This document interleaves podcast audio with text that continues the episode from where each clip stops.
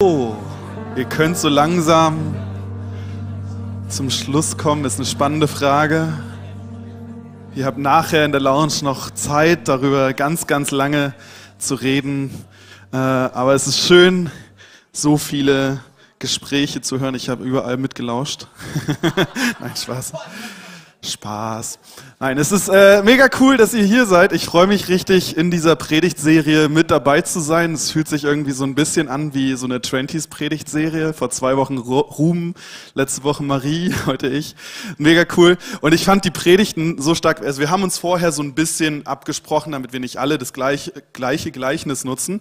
Aber als ich so die letzten Wochen hier drin saß und zugehört habe, dachte ich irgendwie krass, wie das aufeinander aufbaut. Und auch letzte Woche wie Marie über Stolz und Minderwert gepredigt hat, dass es auch äh, so ein bisschen in die Predigt heute wieder mitgeht. Also zum Beispiel mit dem Thema Stolz und Hochmut.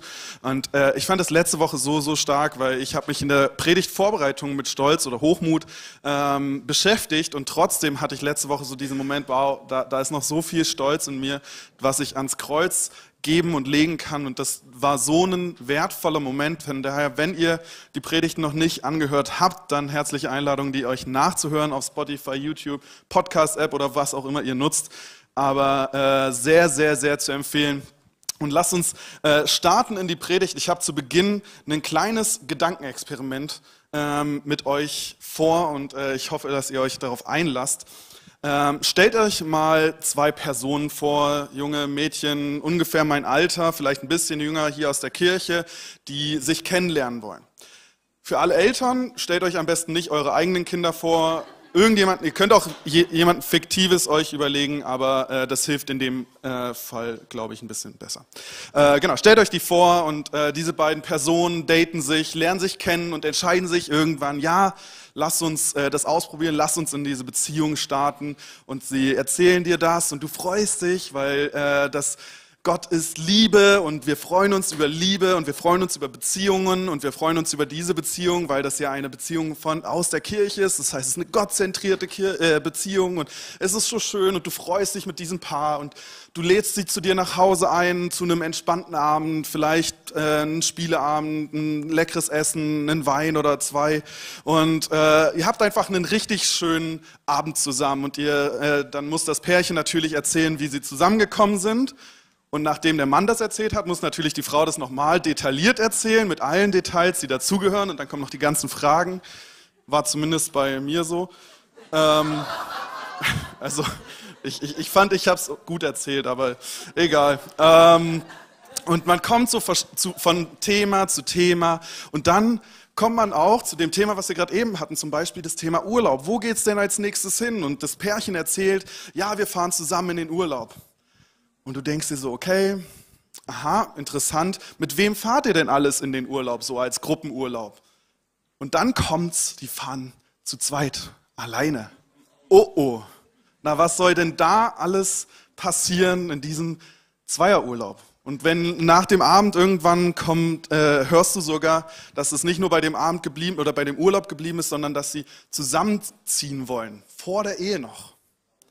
Und da fängt es in dir an zu brodeln und du überlegst dir und grübelst darüber, wie du auf respektvolle, aber trotzdem klare Art und Weise sagen kannst, dass sie doch auf einem falschen Weg sind.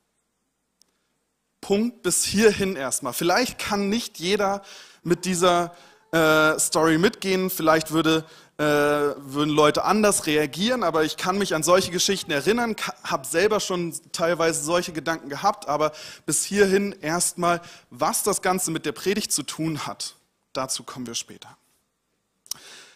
Ich habe heute die Ehre, mit euch in ein Gleichnis zu schauen, was in Lukas 18 in Versen 9 bis 14 steht und wir gehen da Stück für Stück durch und wir gucken immer, was da so drin steht. Fangen wir an mit dem ersten Vers, Vers 9. Dort heißt es, er sagte aber zu einigen, die überzeugt waren, fromm und gerecht zu sein und verachteten die anderen dies Gleichnis.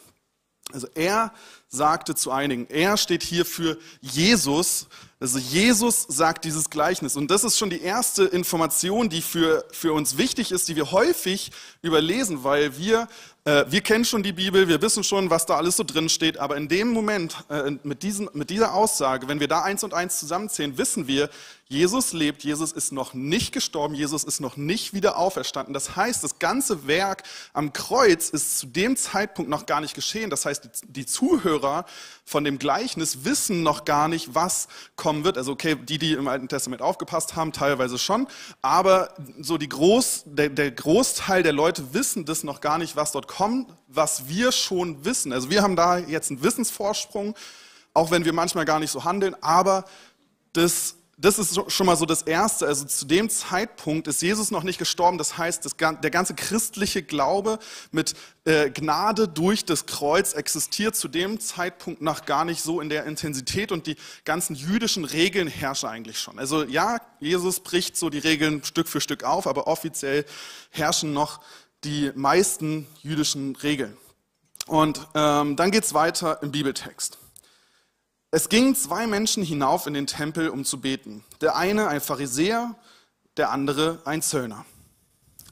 Hier möchte ich gleich das zweite Mal nochmal unterbrechen, weil es hier schon die zweite wichtige Information ist oder ein guter Punkt für uns nochmal zu reflektieren, weil viele von uns kennen wahrscheinlich schon solche Geschichten und ich bin mir sicher, selbst die kind Kinder hier aus der Kiki, die heute mit hier sind, die wissen, dass wenn in irgendeinem Text Pharisäer vorkommt, dann sind das die Bösen. So, das, das ist grundsätzlich schon in uns veranlagt, das wissen wir, aber ich möchte uns mal einladen, da uns heute äh, auf ein äh, paar Gedanken her herausfordern zu lassen, denn ich glaube, dass was wir Christen über die Pharisäer sagen, das sagt eigentlich viel weniger über die Pharisäer aus, als vielmehr über uns Christen, wie wir über sie denken und wie wir leben, denn ähm, ich glaube, wenn wir Christen über Pharisäer reden, dann werden selbst die gnädigsten Christen gesetzlich. Und ich kann mir vorstellen, dass es daran liegt, dass es ein teilweise anderes, aber teilweise auch falsches Bild von den Pharisäern gibt. Nämlich äh, im Neuen Testament sind die Pharisäer eigentlich nicht die Theologen der, des Tempels, sondern das sind eigentlich die Sadduzäer. Die Sadduzäer sind die vorherrschenden äh, Theologen im Tempel, die eher so die traditionellen Meinungen vertreten. Aber die äh, Pharisäer, das ist eigentlich im Neuen Testament eine Laienbewegung, die aber einfach das sehr, sehr ernst meint, was sie aus der damals Torah äh, lesen konnten. Also sie sind sozusagen entschiedene Juden. Man könnte heute sagen EJ, äh, vielleicht kennen einige den EC-Verband, so wie es ICF gibt, gibt es auch Baptisten und Landeskirche und, und unter anderem den EC, das heißt entschiedene Christen, entschieden für Christus. Und das ist quasi so das Pendant zu den Pharisäern damals, so EJ, die entschiedenen Juden, die Pharisäer, das sind die, die es wirklich ernst meinen. Das, man könnte schon fast sagen, dass wir heute ganz schnell so sind wie die Pharisäer der damaligen Zeit, dass wir die entschiedenen Christen sind, dass die damals die entschiedenen Juden waren und dass, es, dass die Pharisäer so ein bisschen wie die, Pharise äh, die Freikirchen der damaligen Zeit waren. Ja, sie haben es mit den Regeln sehr, sehr ernst gemeint, aber ich glaube, das meinen, meinen wir ab und zu auch. Und ich denke, ähm, ja, wir wissen, die Pharisäer sind die Bösen, aber ich glaube, der Bibeltext hat uns wirklich viel zu sagen, wenn wir heute einfach mal die Bibelstelle aus der Perspektive des Pharisäers einnehmen und beobachten, was der Pharisäer beziehungsweise halt manchmal auch wir leider so immer wieder tun. So, jetzt können wir in den Hauptteil reinstarten. Jetzt wissen wir alles so, worauf wir achten können und sollen. Ähm, dann heißt es in den Versen, was ist, kommt als nächstes? Ich glaube elf.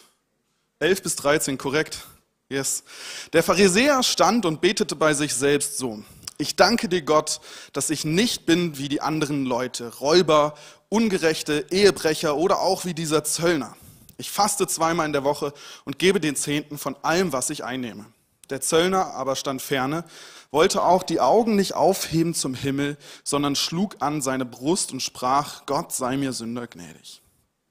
Ich finde es mega spannend, weil dieses Gleichnis vergleicht zwei Männer, die unterschiedlicher nicht sein könnten. Auf der einen Seite der Pharisäer und auf der anderen Seite der Zöllner.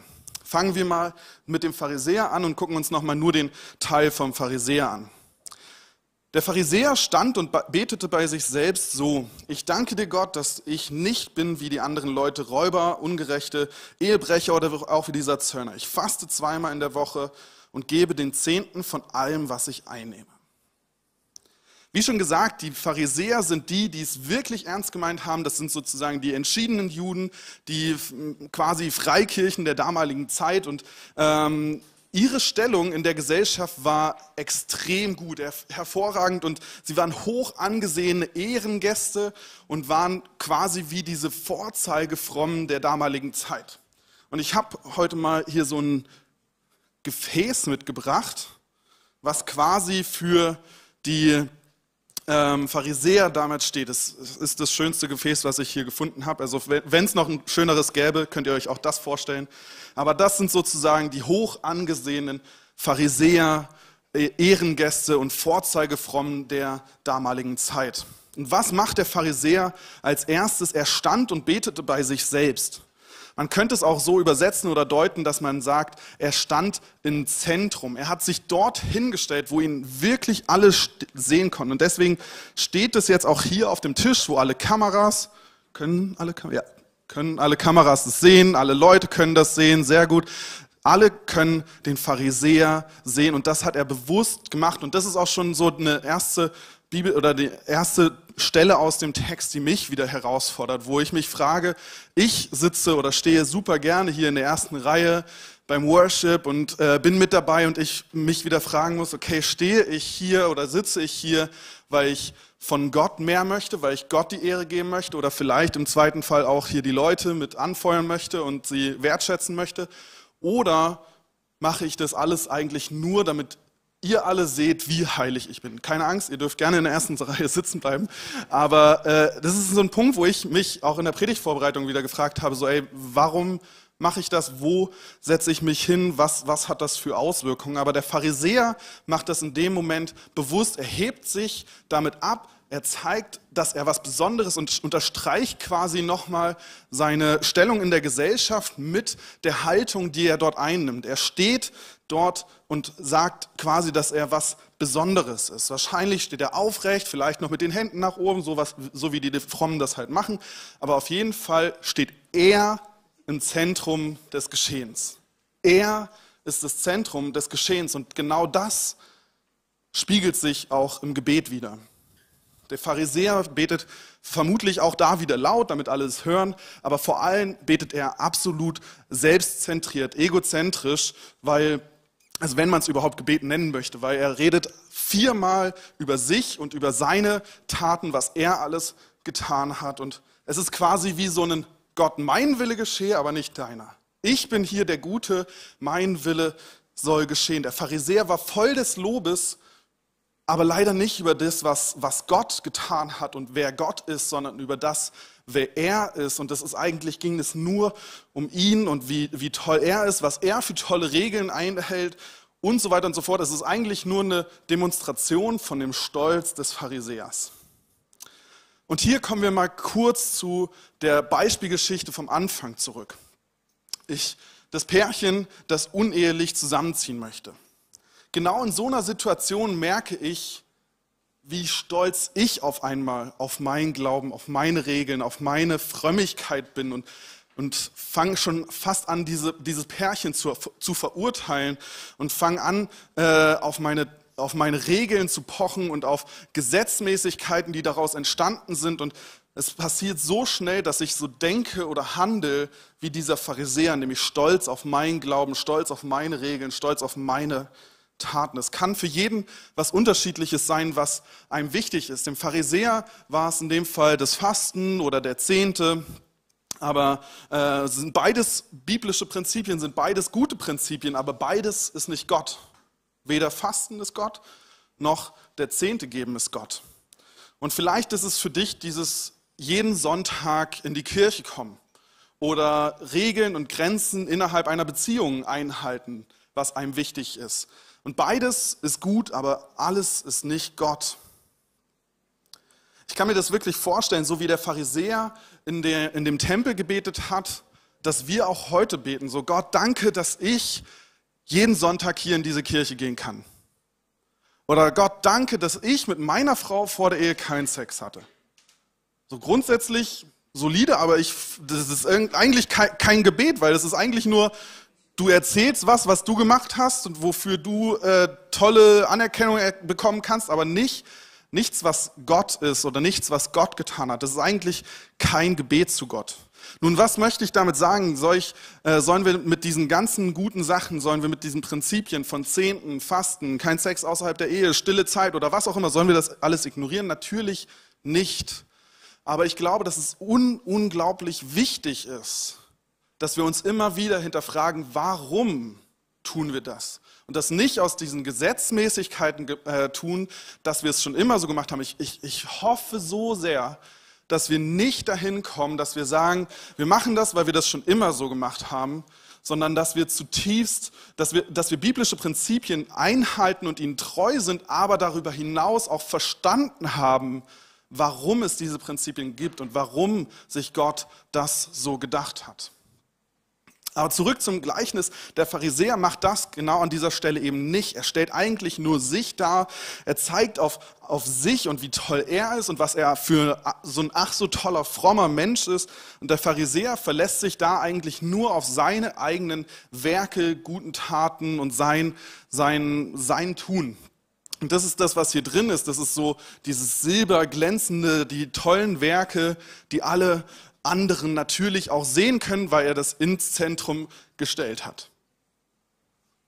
Kommen wir auf der anderen Seite zu dem Zöllner. In der Bibel heißt es dann, der Zöllner aber stand ferne, wollte auch die Augen nicht aufheben zum Himmel, sondern schlug an seine Brust und sprach, Gott, sei mir Sünder gnädig. Seine Stellung in der Gesellschaft war das komplette Gegenteil. Er war quasi so der Abschaum der Gesellschaft. Er war wie ein Ausgestoßener von der Gesellschaft. Er war der Verräter am eigenen Volk und er war quasi so ein einfaches Gefäß, jetzt nicht so ein schönes wie da vorne, sondern halt einfach nur so ein einfaches, langweiliges Gefäß. Und er stand am Rand, deswegen stelle ich es auch einfach wieder zurück. Er stand am Rand und ich finde, das Schöne ist, was damals im Tempel sichtbar war, wird auch jetzt hier sichtbar. Alle sehen den schönen, tollen Pharisäer, der sich ins Zentrum gestellt hat, der auf seine Werke hinweist. Aber niemand sieht eigentlich den Pharisäer, der am Rand ist, der, der sich noch nicht mal traut, seinen Blick Richtung Himmel zu, zu heben und der sich auf die, auf die Brust schlägt.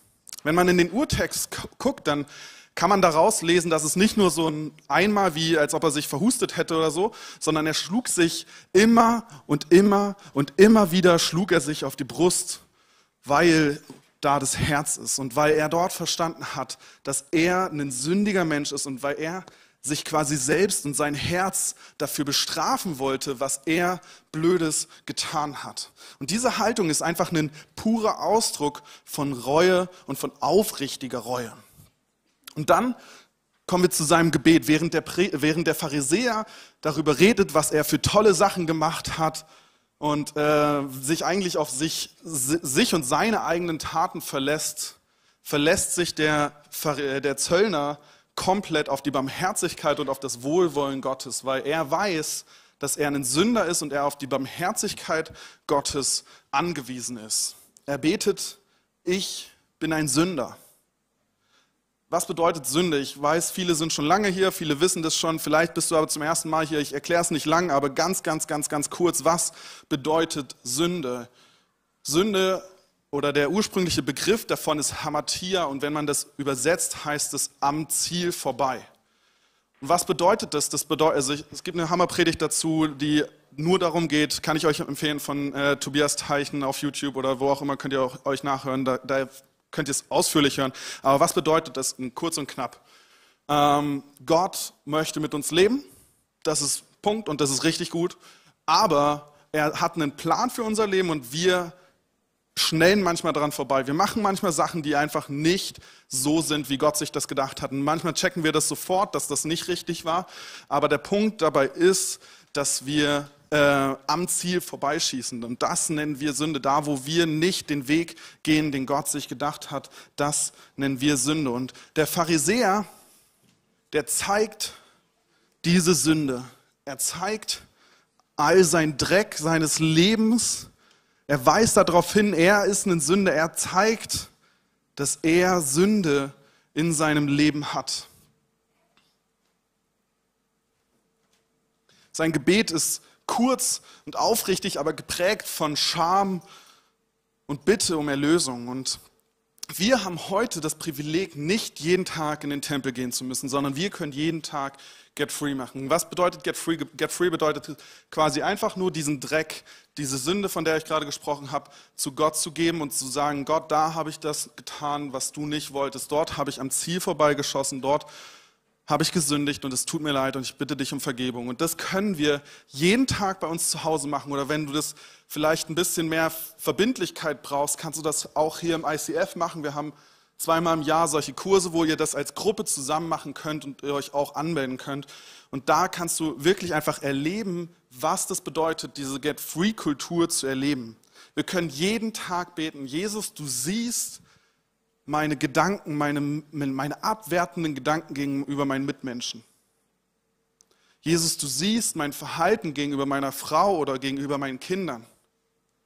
Jesus, du siehst alle meine Fehler und ich bitte dich, dass du mir vergibst. Für alle meine Fehler, für alle Fehler, von denen ich weiß und auch für alle Fehler, von denen ich vielleicht noch gar nicht weiß.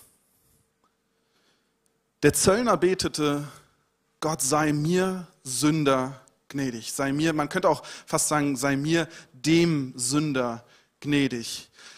Der Zöllner hat verstanden, dass er ein Sünder ist und wenn's, man könnte es quasi so sagen, wenn, dass er gesagt hat, so wenn es in dieser Stadt 50 Sünder gäbe, ich wäre einer von ihnen. Wenn es in dieser Stadt 20 Sünder gäbe, ich wäre einer von ihnen. Wenn es in der Stadt nur fünf gäbe, ich wäre einer von ihnen. Und wenn es in der Stadt nur ein gäbe, ich wäre der eine, der es nicht würdig wäre, in deine Nähe zu kommen. Weil der Zöllner hat an der Stelle verstanden, was für uns alle gilt. Niemand von uns ist es eigentlich würdig, in die Begegnung zu Gott zu kommen. Aber genau das führt ihn zum Ende dorthin, was auch in der Bibel steht. Ich sage euch, dieser, also Zöllner, ging gerechtfertigt hinab in sein Haus, nicht jener Pharisäer. Denn wer sich selbst erhöht, der wird erniedrigt werden. Und wer sich selbst erniedrigt, der wird erhöht werden. Der Zöllner ging gerechtfertigt nach Hause, der Pharisäer aber nicht. Und das Spannende an dem Wort gerechtfertigt ist, dass wenn man in den griechischen Text guckt, dann ist dieses Wort gerechtfertigt ein Partizip Perfekt Passiv. PPP, ganz leicht. Partizip Perfekt Passiv. Wer weiß was das bedeutet? Haben wir Deutschlehrer hier? Kein Problem. Ich habe es übersetzt, äh, also nicht, was Partizip Perfekt Passiv bedeutet, aber eigentlich könnte man das auch übersetzen, wortwörtlich übersetzen mit gerechtfertigt worden seiend. Also Jesus beschreibt etwas, was äh, in der Vergangenheit bereits sich ereignet hat, aber auch jetzt gerade Tatsache ist oder Wirklichkeit ist. Das heißt, in dem Moment, wo der Zöllner das ausspricht, wird es auch sofort Realität. Der Zöllner wurde gerecht erklärt, weil er als Sünder demütig um Gnade gebetet hat. Er betete nicht, Gott sei mir Sünder gnädig, ich bin kein Pharisäer. Gott sei mir barmherzig mit mir, ich bin ein, ein reuiger Sünder. Oder ich bin äh, ein betender Sünder. Oder ich bin auch nur ein Mensch. Oder ich versuche mich zu bessern. Er betete einfach mit Leib, Seele und Geist, Gott sei mir Sünder gnädig. Jesus stellt mit diesem Gleichnis die komplette jüdische Lehre auf den Kopf und den Hochmut des Pharisäers bloß. Dass ein Vorzeigefrommer von Gott verstoßen wird, aber ein, ein absoluter Sünder von Gott angenommen wird, das, das sprengt die Regeln und die Vorstellungen der damaligen Leute.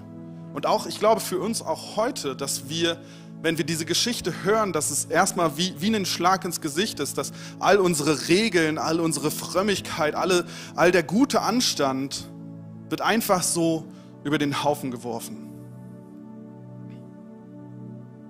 Das Problem in dieser Geschichte ist, dass der Pharisäer, oder wenn man es halt auch übersetzt, dass wir in dem Gebet Gott um nichts gebeten haben dass wir ihn nicht um Barmherzigkeit, Vergebung, Gnade oder Mitgefühl gebetet haben. Er hat um nichts gebetet, weil ihm nichts eingefallen ist, wofür er beten sollte. Und das erinnert mich an eine Predigt, die wir vor ein paar Wochen hier hatten von David Rominger, wo er gesagt hat, dass Appetitlosigkeit ein, äh, ein Krankheitssymptom äh, ist.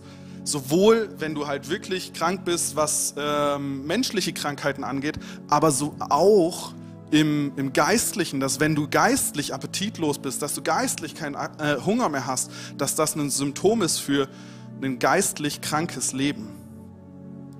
Und dann, wenn wir diesen, diesen Hunger, diese Appetitlosigkeit oder die, äh, diesen Appetit nicht mehr spüren, dass es wir dann wenigstens dieses eine Gebet beten sollten, dass wir wieder mehr Sehnsucht und mehr Hunger nach Gott bekommen.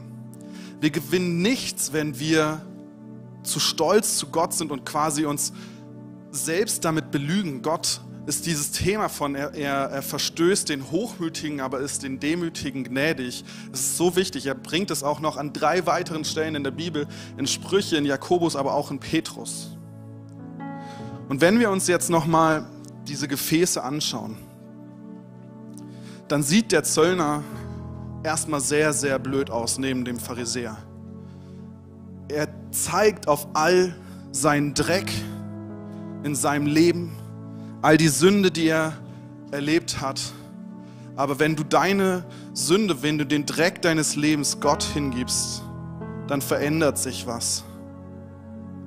Und dann kommt Gott in dein Leben und er wäscht dich rein und er bringt in dir das Schöne hervor. Aber wenn du wie der Pharisäer betest und eigentlich gar nicht wirklich betest, dann kommen deine egozentrischen Gedanken zum Vorschein. Und das sieht einfach nur unschön aus. Das Evangelium hat den Menschen, die glauben, dass zwischen Gott und ihnen dass alles in Ordnung ist, nichts zu sagen. Für diese Menschen ist das Evangelium keine gute Nachricht. Ihr seht, wenn man die Sünde vor Gott bekennt, dann hat das eine Auswirkung. Aber wenn nicht, dann kommen eigentlich nur die egozentrischen Gedanken zum, äh, zum Vorschein. Und genau deswegen ist es so wichtig, dass wir uns immer wieder bewusst werden, dass wir Sünder sind. Klingt hart und ich, es tut mir leid, wenn du heute zum ersten Mal da bist, dann hörst du das heute direkt, du bist ein Sünder. Aber äh, das vielleicht Gute daran ist, du bist nicht allein. Jeder hier, jeder in dieser kompletten Reihe, alle haben wir irgendwo was getan, was Gott nicht wollte. Alle sind wir Sünder. Und Gott liebt uns. Amen. Und das ist gut und das sehen wir auch immer wieder in diesen vier Symbolen. Als erstes mit dem, mit dem Herz, Gott liebt uns und das ist schön.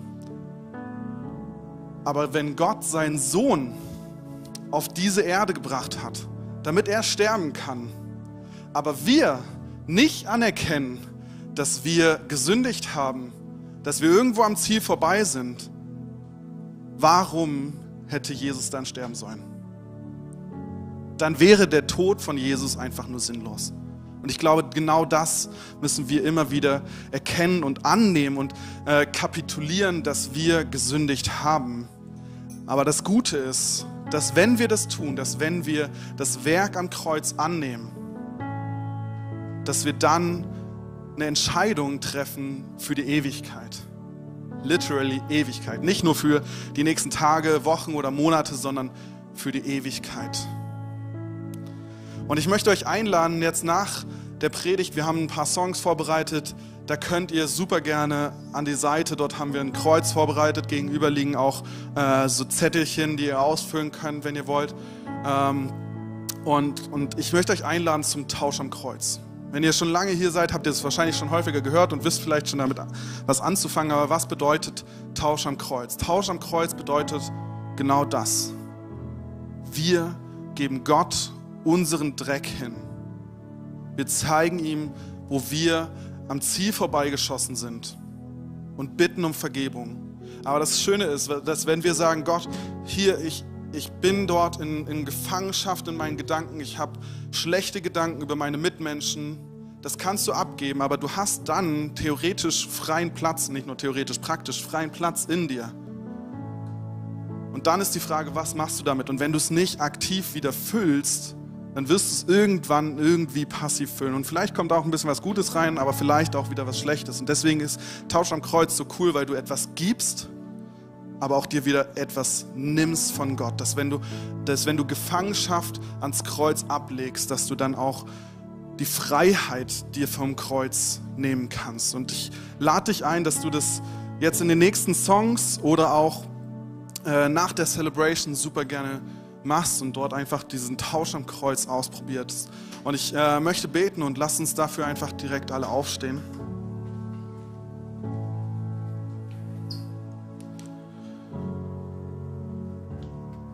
Und Jesus, ich danke dir, dass du hier bist. Und ich danke dir für, für dein Werk am Kreuz. Dass du gestorben bist. Und ich erkenne an, dass du nicht umsonst gestorben bist. Und es tut mir leid für alle Momente, in denen ich am Ziel vorbeigeschossen bin. In denen ich Sachen gesagt oder getan oder gedacht habe, die nicht nach deinem Plan waren. Es tut mir leid und ich bitte um Vergebung von allen Fehlern, von denen ich weiß und auch von denen, von denen ich noch nicht weiß. Und Jesus, ich nehme deine Vergebung an, nehme deine Reinheit an und nehme deine die Identität an, die du mir zusprichst. Amen. So schön, dass du dich von zu Hause oder unterwegs dazugeschaltet hast, um eine unserer Predigten zu hören. Wir haben dafür gebetet, dass dein Glaube gestärkt wird, dass du neue Hoffnung bekommst und dass deine Liebe erneuert wird. Und wenn das passiert ist durch diese Predigt, dann abonnier doch den Kanal, teile ihn mit deinen Freunden und werde Teil dieser Kirche. Und wenn du sagst, darüber hinaus möchte ich diese Kirche gerne im Gebet und finanziell unterstützen, dann teilst du mit uns einen Traum. Und wir haben einen Traum, dass diese Botschaft von Gottes Liebe und von dem Glauben an ihn nicht nur hier in Berlin bleibt, sondern über die Grenzen der Stadt, über die Grenzen des Landes weit hinausgeht. Dann machst du das mit deinen Gebeten, mit deiner Spende möglich. Vielen, vielen Dank, dass du Teil dieser Kirche bist und lass uns gemeinsam kooperieren, um das Reich Gottes hier in Deutschland zu bauen.